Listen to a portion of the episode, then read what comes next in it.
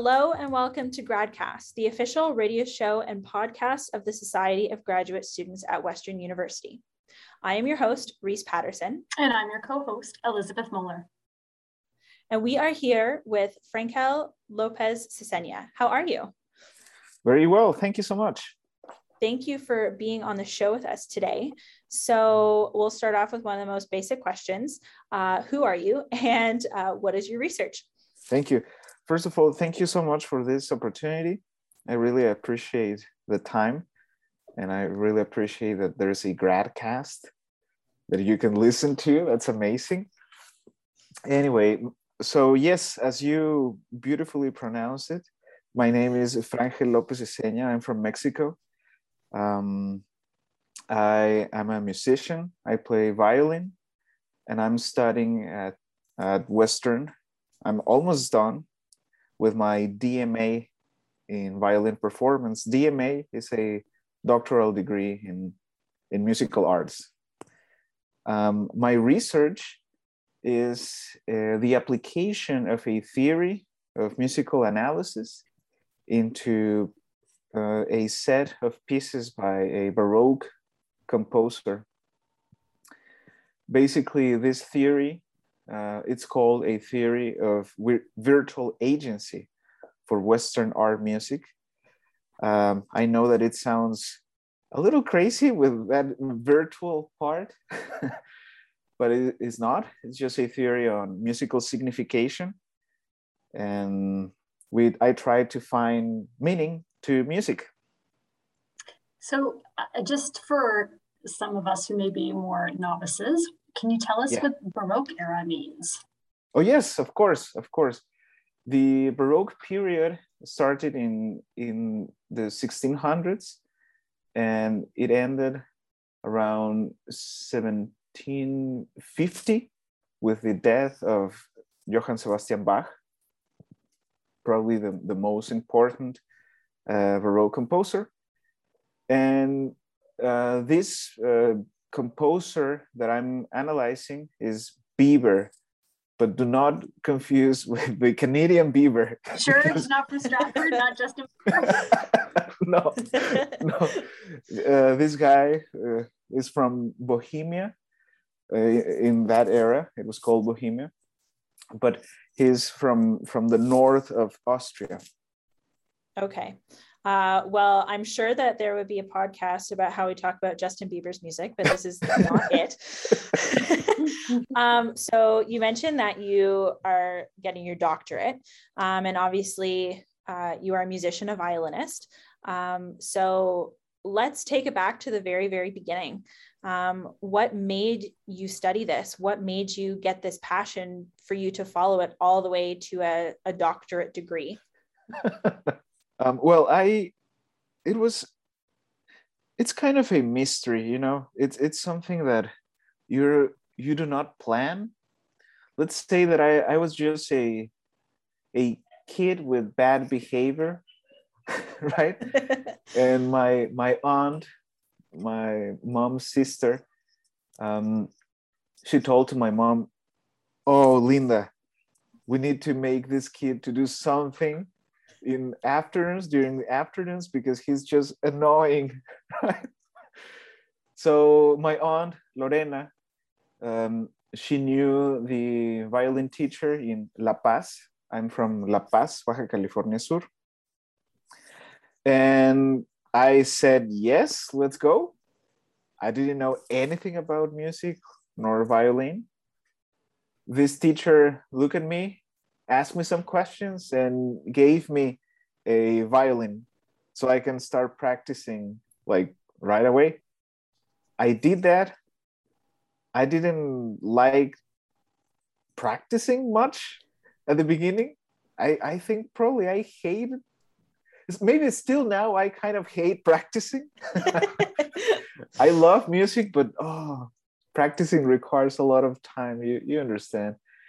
Um, anyway, I I started to to practice, to learn, to love music, and then almost 20 years later, I'm I'm like finishing a DMA on on music. That's just it's very it's almost it's very impressive even for me. Like i didn't i was not planning this.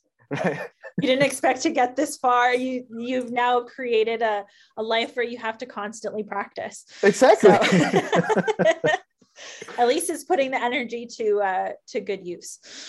Yep yeah. And, re- and you've mentioned um this Yes. this yes. beer composer not just a beer. What what influenced you to um to study this composer? Was were they uh, a particular influence in your work in your thinking? Did you, do you just enjoy Yeah. their music? You know when i finished my bachelor's degree in mexico city um, i started with cuauhtemoc rivera a very very nice person and, and musician. I was planning i was uh, choosing my repertoire for the final recital. Um, and one of the requirements was you need to play a baroque piece right? So i was like just trying to find composers from the baroque era i didn't want to play something that everybody plays. So my teacher told me "Uh, you should look into Biber's music. Okay. So i, I tried and i listened to his first rosary sonata uh, that is called the annunciation. And just in the beginning in the first 30 seconds of the piece i was able to to imagine and almost almost see uh, the annunciation like see the angel gabriel talking to mary and announcing what will happen to her etc and to me that was very powerful very exciting. And since that moment since, since the last year of my bachelor's degree i started to to research and to listen to Biber's music. And just to mention this, I'm doing an analysis on that piece on the Annunciation as one case study of my dissertation. So yeah, since that moment, it's been like two, six years almost, six years of just being there, thinking on on on Biber's music, and yeah, it's it's amazing music definitely has a um you know it's one of those senses. It's like smell. Like when you smell something and it just takes you back to a certain time in your life uh it has one of the strongest memory um associations to it. And uh, music definitely has that. Um, you can listen to any type of music if you're you know, going through a breakup, you have your breakup songs, or if you're really happy, like you can listen to those songs years down the road and, you know, still have those feelings kind of attached to them. Um, when you, when you listen to music, when you are performing your music, um, or performing pieces rather, um, musicians have, musicians are so fully into the music. Like you see them and you can, it almost feels as if they're in like it's in their soul and they're just it's just a, a vessel for them to to play. Um is that kind of the feeling that you uh, that you study? Exactly exactly. It's very related to to the concept that i mentioned a little bit before the musical signification.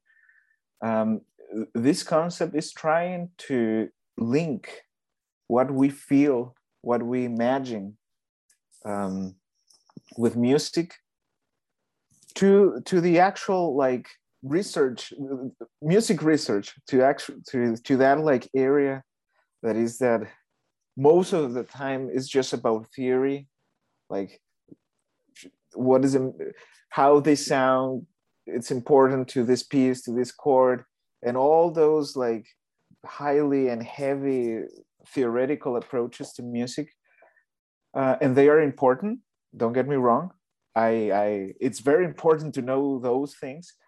But in order to actually talk about what you feel and what you think and what you imagine with music sometimes that uh, avenue is not as good or is not as um, significant to a person right? So yes yes as a musician, as a performer, when I learn something, when I listen to to something, specifically a violin music, since I'm a violinist, yes, I'm able to to feel a lot of things that are so deep. Imagine stuff that are that is just me, me thinking on music, or just even making connections, as you said, with my past, right? Oh, yes, this song, my mom used to sing this thing. It is very meaningful to me, right? And I just ask him all the time, why? Hmm. Why is that song very meaningful to me? And I go deep into that, right? Like maybe is this chord, maybe is this melody that is so meaningful to me. So that's kind of the approach, that's kind of the exercise that I do and that we do when we talk about music meaning and music signification. Was that sort of the premise of this virtual theory you're kind of talking about a little bit earlier on in the program? Exactly, exactly. How can we talk about these things uh, that we imagine, these ideas that are in music, if they're not actually exist, right? Because I cannot tell you, I could show you music, sheet music, and you will see the notes and okay. Mm-hmm. But all these deep things that I'm saying, they're not in the music, right? And they're not in in in in, a, in the physical world they're kind of in our subjective imagination that is so personal. So, Robert Hatten, who is the author of the theory of the virtual agency of music, um, he chose that he chose that word virtual to talk about these things because they don't really exist, but we can feel them and we can talk about them and we can describe them and we can even give agential capacities to these things that exist in our mind, in our sub- subjective um, conscious. Um, so yes, yes, uh, that's why we call it virtual. It seems like, you know, when you're talking about the uh, this feeling and association and and and virtualness, um, I actually kind of want to ask Elizabeth a question. I know this is really like off off the cuff here, but Elizabeth, have you ever listened to a song and like got that feeling, got that feeling of like wow, like I can I can see something, I can feel something? Yes, I have. It is a song by John Williams. It's typically played at Remembrance Day uh, or on Remembrance Day. And it's called Hymn to the Fallen. I'm pretty sure that's what it's called. Uh, John Williams, and it's in the very end credits to the movie Saving Private Ryan. And it's this beautiful piece of classical music that just swells and crescendos and plays with notes. And I don't know what it is in the music. Hopefully, our guest can explain it. But when I hear it, I cry. Like even just thinking about it right now, talking about it, I can feel my eyes welling up. It's I don't know what it is. John Williams is a beautiful composer, but it's something in that music, in the way that the, the chords maybe are shaped and placed together. Maybe it's the instruments. I don't know. But even just talking about it right now, so I'm going to stop. My eyes are welling up. So I don't know. Maybe our guest has some insights. Wow, that is so beautiful. You're saying something that is so beautiful and and i relate to that very deeply deeply. My my story about the annunciation and seeing the archangel gabriel and talking to mary uh, that is something that is as powerful as what you're saying. And just imagine if you have the opportunity to actually understand why because it's kind of a mystery. Maybe you like that song because a certain chord it's so powerful. It has that strange seventh note that makes it like beautiful. Or maybe something else. Maybe something related to the tempo. Maybe the tempo of the music is like not too fast and not too slow it's just in just maybe in, is your heartbeat maybe it's in sync with your heartbeat in that moment maybe it's the lyrics i, I, I don't know if, if that song has like It very doesn't. specific I don't lyrics think Prayer to the Fallen has um, has lyrics. Yeah, because it's a classical piece. I see. I see. I see. Well, if if it has, just imagine the connection between lyrics and the connection between the sounds and music. That adds up another level of of meaning. Like, oh, how this specific word goes so well with this melody or with this chord. You see.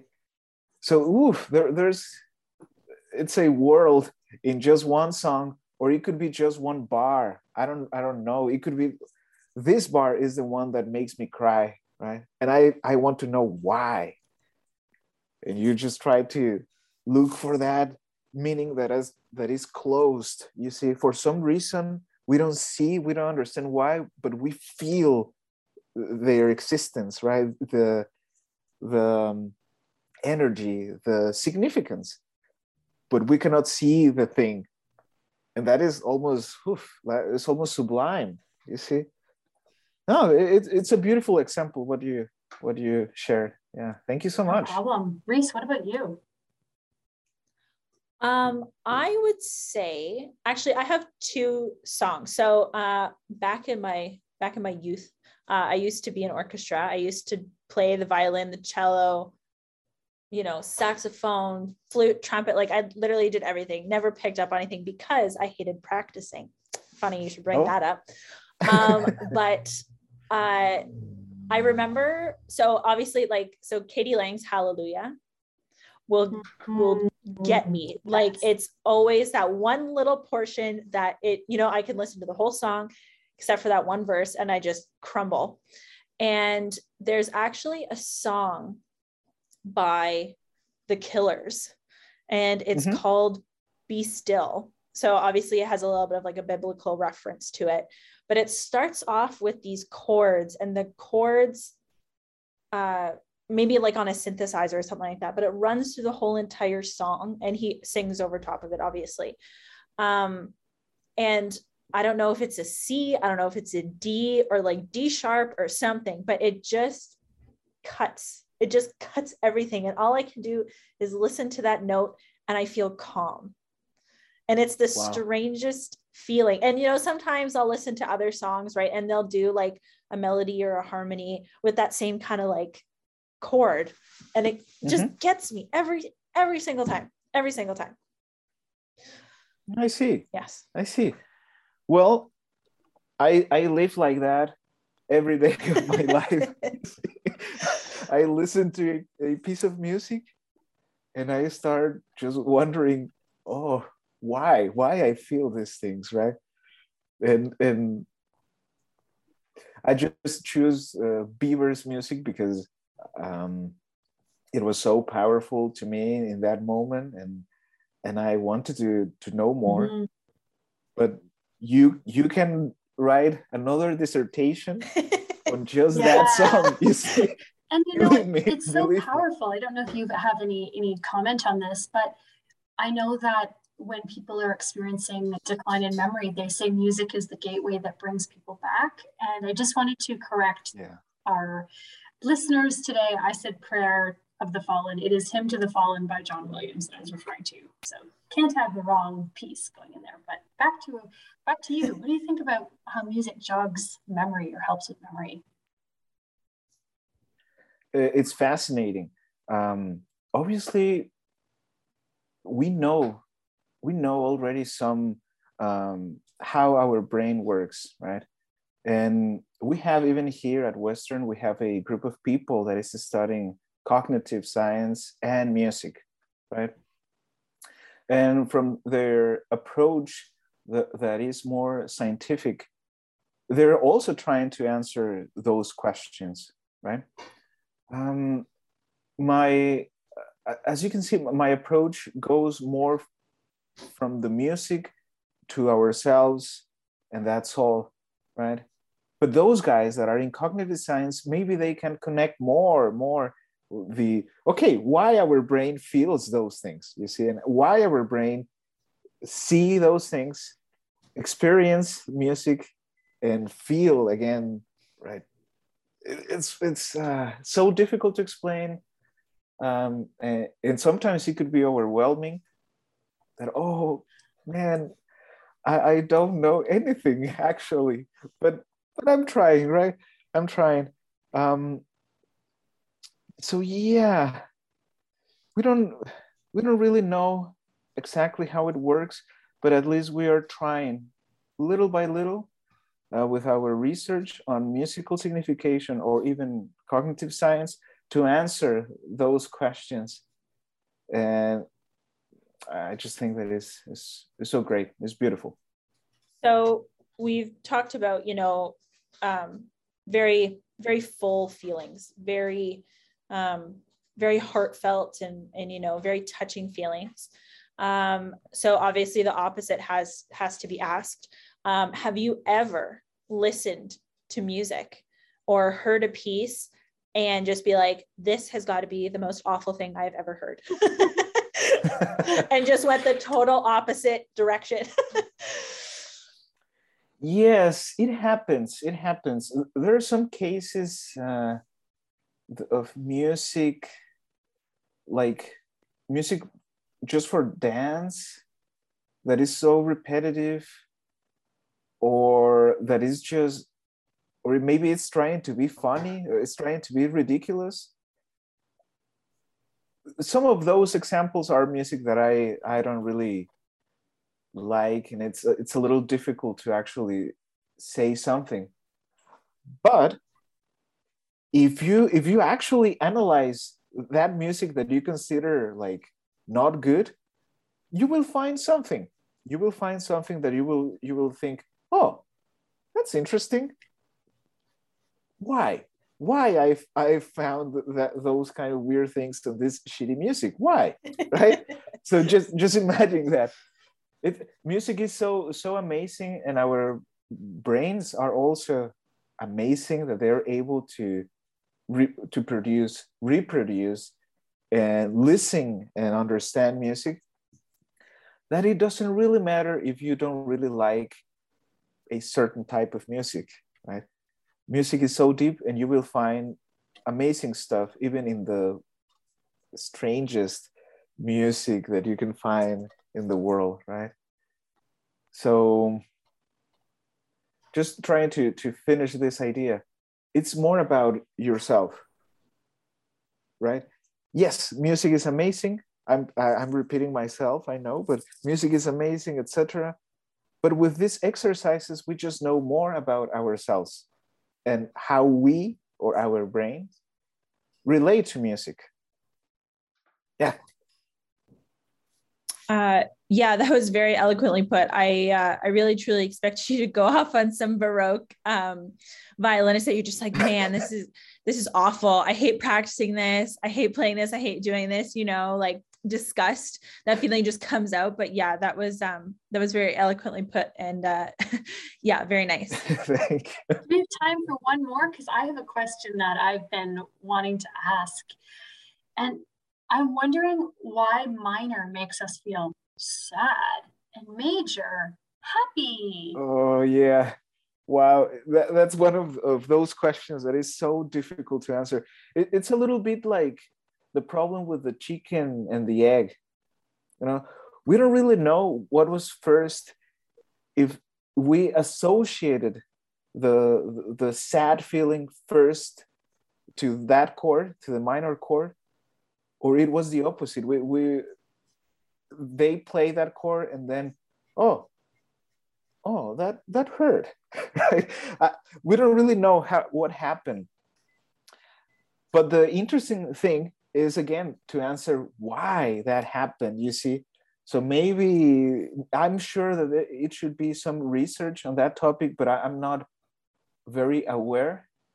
The only thing that i could say is that it sounds to me of something that we don't really know. Um, and that happens with all music. Just the example that you you just uh, gave is one of them but it could be also speed why if it's faster we feel more excited. And if it, if it, the music is slow we get calmer right? I, I don't know. And i think we we have, we don't really know that but it's just associations with with our possibly our physical world you see? If we run we are excited.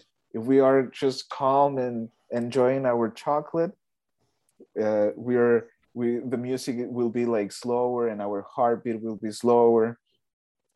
So it should be some connection to our physical world that creates that feeling of sadness in, in that chord but i don't really know the the answer the appropriate answer. Mm-hmm. elizabeth you'll have to uh you'll have to redo your whole phd and just just study that. Okay. Yeah.